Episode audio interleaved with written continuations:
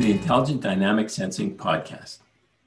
Today we're talking about optimizing human performance, and joining me today is Antonio Robustelli. Antonio, thank you for joining me today, and uh, we're looking forward to uh, sharing together with you the webinar series coming up on optimizing human performance, where we'll explore the application of plantar pressure data uh, for athletic assessment. Antonio, can you uh, tell us a little bit more about yourself? Sure. Uh, first of all, thank you very much for inviting me to this uh, podcast interview. So, um, about me, uh, I am a sport. I'm I'm from Italy. Uh, I am a sports performance consultant and sports scientist since working since more than 16 years all around the world. Uh, and my background came with uh, started with studying sports science, uh, applied sports science in um, in the United Kingdom, uh, and uh, I started working uh, directly on the field uh, more than uh, 16, 17 years ago. I've specialized in strength and conditioning as well, with several professional qualification from the NSCA, CSCS, and in the last years, I've been working as a consultant with professional teams in uh, football, in basketball, uh, and with individual athletes ranging from semi professional to professional and Olympians. In the last years, I've been focusing and specialized my work with the application of technology in sport for assessment and monitoring of athletes' performance, for improving the discriminants of performance and trying to prevent and reduce the uh, injury risk.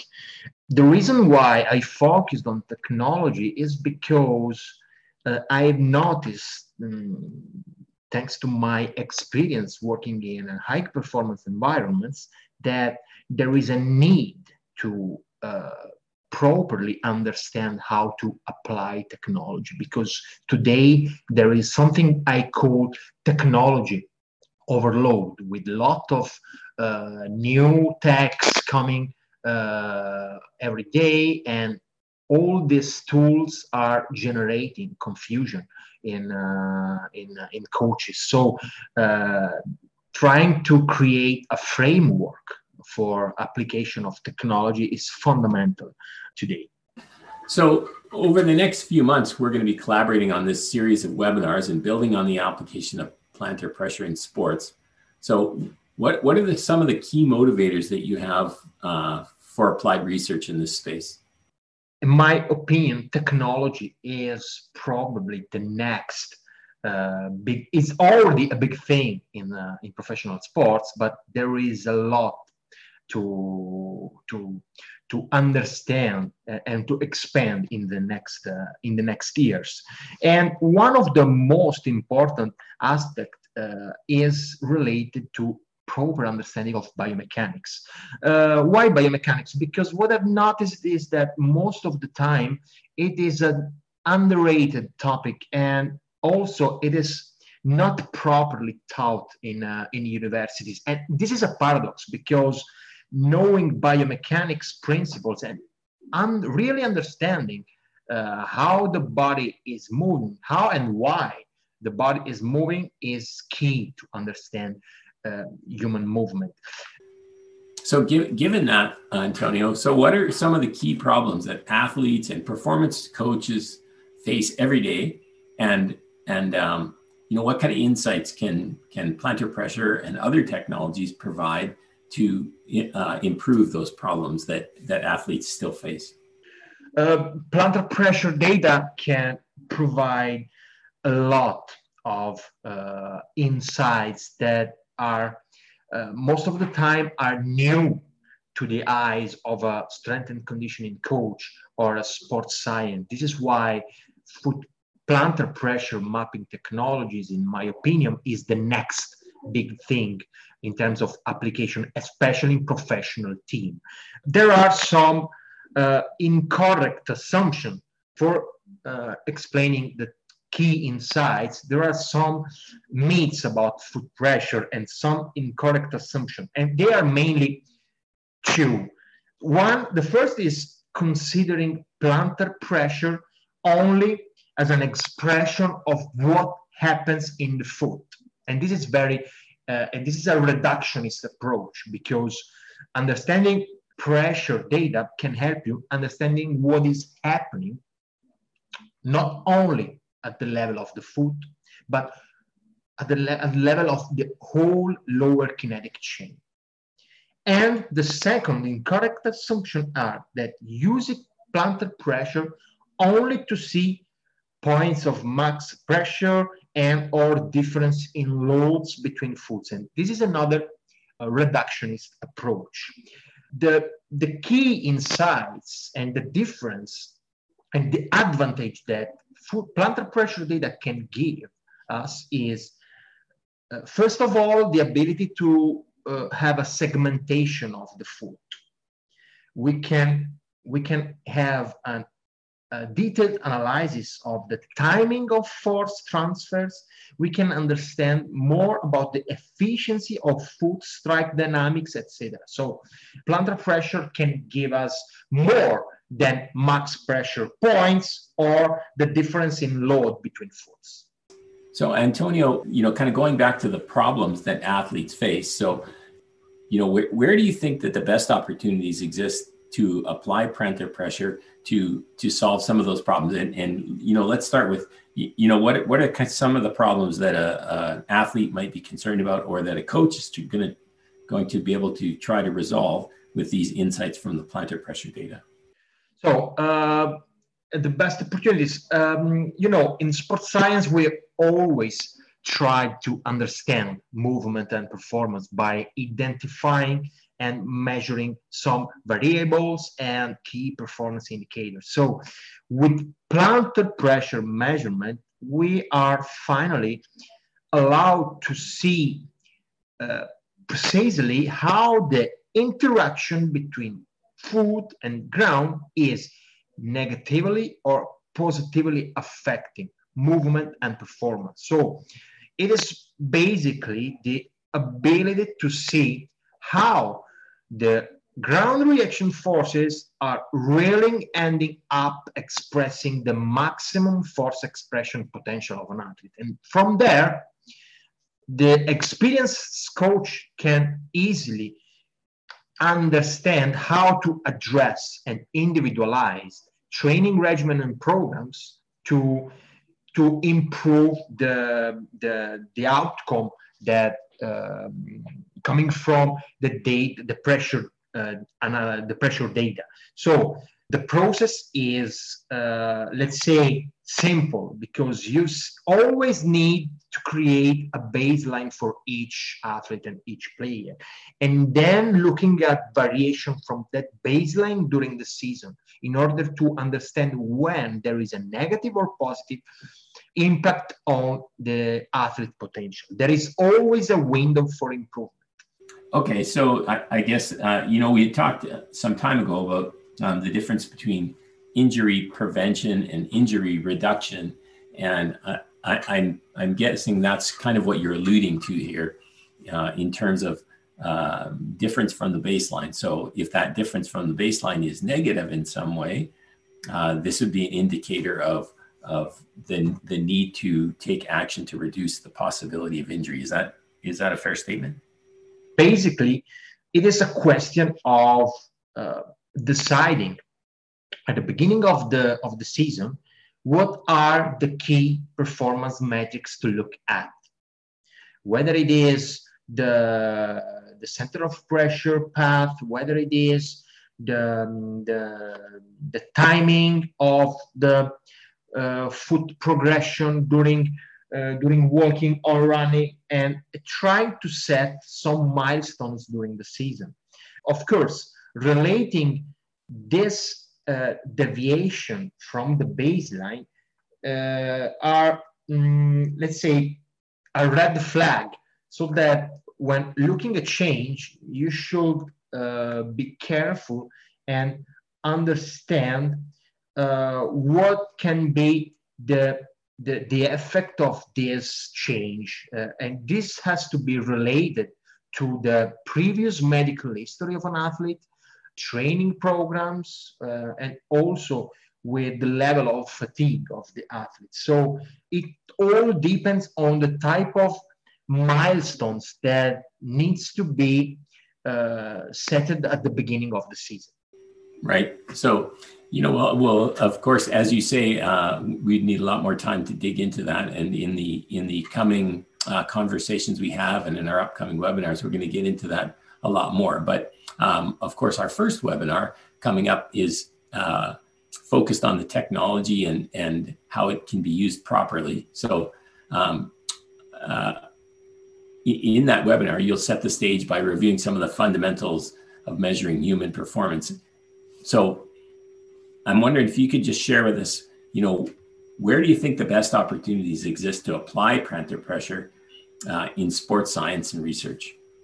In my opinion, uh, the best opportunities is uh, to apply plantar pressure is because of the unique features of pressure measurement to uh, let to let you understand how the interaction between the foot and ground is affecting movement and performance because when you're measuring force you know how much force are you uh, exerting into the ground and you can understand how training is affecting your strength and your force and your speed levels. With pressure data, you can see if this potential, this new force potential, is really ending up express, expressing the maximum force expression because you know the foot is a very complex structure and only with the well functioning foot you can express the and properly express the force generated by the muscle of the lower body. So uh, using plantar pressure measurements is is able to uh, let the scientists and coaches see if the ground reaction forces are really ending up expressing the maximum force expression potential. This is the, the best opportunities to apply plantar pressure in, uh, in, in sports science and research, not only in lab, but in, um, in, in a field, uh, in a field setting as well. Excellent. So, uh, which leads into my next question I had, had for you. So, um, of, of course, we're talking about measuring this data in the field. So, from your perspective, what are the must have specifications for a system to measure that plantar pressure and particularly to measure it in the field? Uh, when answering this question, we need to discriminate, differentiate uh, in terms of must-have specification between the two types of existing hardware for pressure measurement. Uh, the insole uh, and in-shoe insole systems like the X4 uh, and the mat like the, the walkway runway mat. We can use both in a sports, but with different goals. So must have specifications for a pressure mapping system to be used uh, out of the lab are for the insoles. The most important thing is the, the wireless data transmission and the, the sampling frequency and the easy to and the easy to use setting. Uh, this is because in a sport a performance setting, you are always, especially in professional teams and organization, where you have very little time available for testing players. You, most of the time, you are under pressure, so you need uh, uh easy to go uh, and easy to set up uh, system. So um, wireless is fundamental. You don't need wire because you need to uh, to let the athlete and players move as naturally as naturally as possible and as close as possible to the specific patterns of its specific sport. So the X4 for XSENSOR uh, is probably the, the most suitable for sports application because of the total absence of wires and it is probably the less invasive for, for the athlete to, to use on the field. And the sampling frequency as well is fundamental to, to capture all the data of an acceleration or a deceleration and the, the easy to use setup. You just need, uh, when measuring athletes on the field, you just need to put the, the insole in the shoes and being able to start recording immediately. So this is a must-have specification for a foot pressure uh, mapping system to be used out of the lab. Regarding the mats, it's the same for with insoles, but uh, the mats as well needs to be very, very fast in terms of setting and mounting uh, because you need to test players in a very limited amount of time, the ability to record, to record the data immediately and then process and analyze uh, in a second uh, in a second stage. Okay, so um, we've you know with with the technology um, there enabled and in the shoe, and you're capturing the statistics um, that we talked about, uh, peak pressure and uh, gait lines, and and once that data is captured, tell us a little bit about you know from from a high level perspective, um, what are the analysis tools that are most likely to be used, and and why would that be? Uh, from my experience uh, in uh, using foot pressure mapping in uh, professional sports, there are uh, a lot of uh, interesting variables. But in my opinion, the most valuable metrics and the most exciting area of research in this field for the next years uh, is related to the proper understanding of the center of pressure line and development and progression and how it relates to different biomechanical uh, situation and weakness. What is uh, interesting to me as a uh, and to my eyes as a coach is the ability to relate the, the, the position of the center of pressure and especially the medialization or lateralization and how it relates to some neuromuscular imbalances arising from in the lower body and how they can be a prediction of a potential injury risk for for the muscle of the lower body uh, and i mean hamstrings quadriceps or calves. So this is uh, probably the most exciting area of research and a lot of work is to be done in the next years uh, to, to understand how the progression of the center of pressure during specific skills, but even during it can relate to different uh, neuromuscular outcomes in the, in the lower body. Okay, and then uh, in addition to, to the progression of center of pressure, are there any uh, recent developments that you're following in terms of analysis, such as RIDE, um, or others that you think might hold promise to reveal new insights in athlete performance?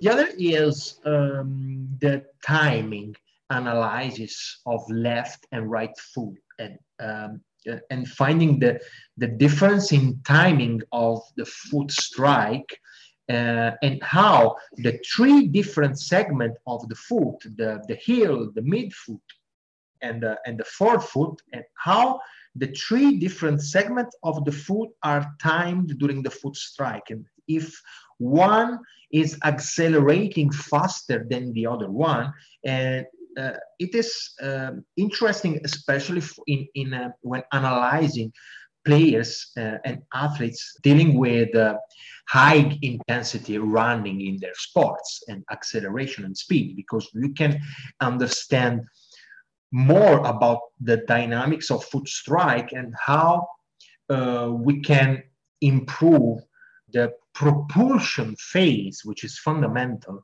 in um, in, uh, in in athletes. So uh, definitely the, the the center of pressure developments and the timing uh, in terms of uh, acceleration of left or right foot uh, for the different segment heel, midfoot, and forefoot are uh, the two most exciting metrics to to to understand uh, in the in, in the next years in terms of empirical experience on the field and in terms of research uh, in the sports science um, field. So, as you can see, uh, there is a lot more to understand from plantar pressure data than just points of maximum and peak pressure and asymmetry in load. We can have a lot of information about